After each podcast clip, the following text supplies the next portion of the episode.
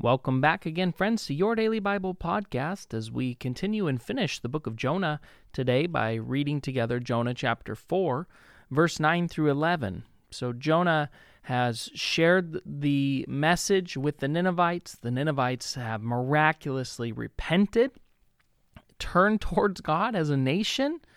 Jonah is really frustrated by this because of his own prejudice, his own desire to see a wicked people destroyed. And so he goes and sits on the mountain and pouts. And God asks him, "Is it is this okay for you to be angry about this?" He doesn't answer God. And then the plant is, grows up to give him shade. The next day, the worm eats the plant. He's really frustrated. He wants to die. And we finish chapter 4 like this Then God said to Jonah, Is it right for you to be angry because the plant died? Yes, Jonah retorted, even angry enough to die. Then the Lord said, You feel sorry about the plant, though you did nothing to put it there. It came quickly and it died quickly. But Nineveh has more than 120,000 people living in spiritual darkness, not to mention all the animals. Shouldn't I feel sorry for such a great city? Okay, so I wanted to reread this end of chapter 4 so that we could just see a couple of things that we need to see before we finish this book. One, I think it's amazing to remember that the guy who looks so bad in this book, Jonah, the one who ran from God, the one who rebelled, the one who then, when God used him to do something amazing, went and sat on the mountain and pouted.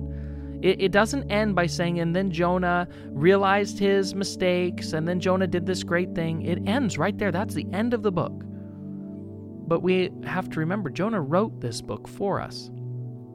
Jonah must have seen in his life, in time, just how God, he must, God must have gotten this message through to Jonah. This question must have stayed with Jonah.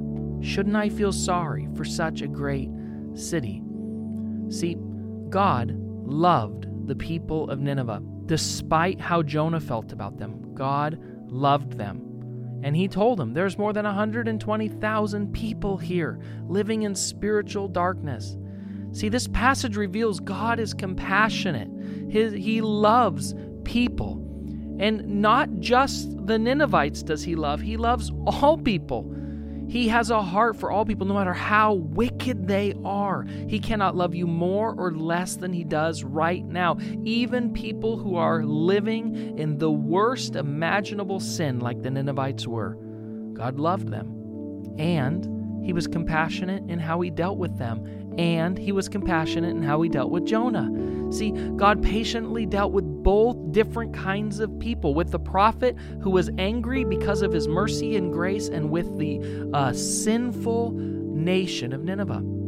Jonah's compassion was toward a plant, and it was only for selfish reasons. The plant gave him shade the compassion uh, showed. The only thing that he was compassionate about were things that benefited him, things that caused him to have a better quality of life. And when the plant is taken away from him, you see his anger against God. He even wants to die. Because, see, even sometimes, this can happen to you and I. Our sin, our selfishness, we only view things through our own perspective. And so, if something has harmed us, or if something has gone wrong against us, or perceived wrong against us, we feel that deserves the very most greatest pouring out of the wrath of God. But the truth is, we have to remember is God loves everyone the sinner and the one who is hurt by the sin. Both he loves. Both he has a desire for. Both he has a desire for his grace and his mercy. And this makes Jonah furious. See, Jonah's love is misplaced. Jonah loves first and foremost himself. And anything that becomes comes in between his love for himself and his pleasure, he turns with wrath and anger against. See, even though Jonah is angry with God, we still see God gently dealing with him out of his love and compassion, giving him opportunity after opportunity, pursuing him, talking with him, trying to help him to understand his perspective. In the Gospels, we see Jesus' compassion on display a multitude of times, over and over again. His compassion towards those afflicted, towards those oppressed, towards those whose society had pushed to the margin. He never ever told those people, What you're doing is good. You should keep doing what you're doing. But he loved them in spite of what they did. He accepted them, he ate with them. This brought Jesus great criticism from the religious people. It, look, he eats with sinners, he parties with sinners. But Jesus was not going to let other people's view get in the way of him showing compassion and love to suffering and hurting people. This is the heart of God, the desire of God that people would know that He loves them, and through His love, they would be empowered to change.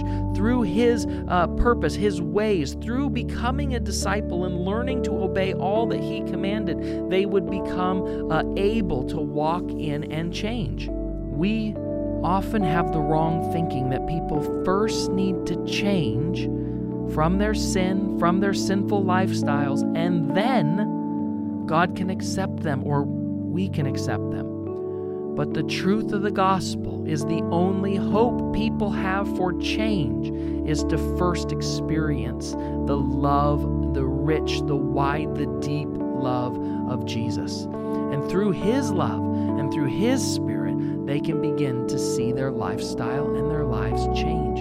See, it's the experience that we have of God's love and his compassion that leads our heart to change. And as we meditate on God's love for us, may our hearts be inspired to love those who are around us. As Jesus served us with compassion and with love, may we serve others with compassion and love because of what He has done for us. Let's pray. God, thank you. Thank you for your love.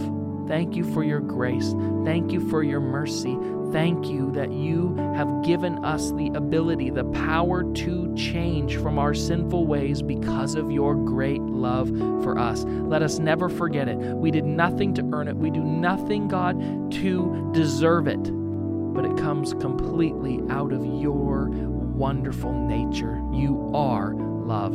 So today I want to receive your love and I want to give it away. In Jesus' name,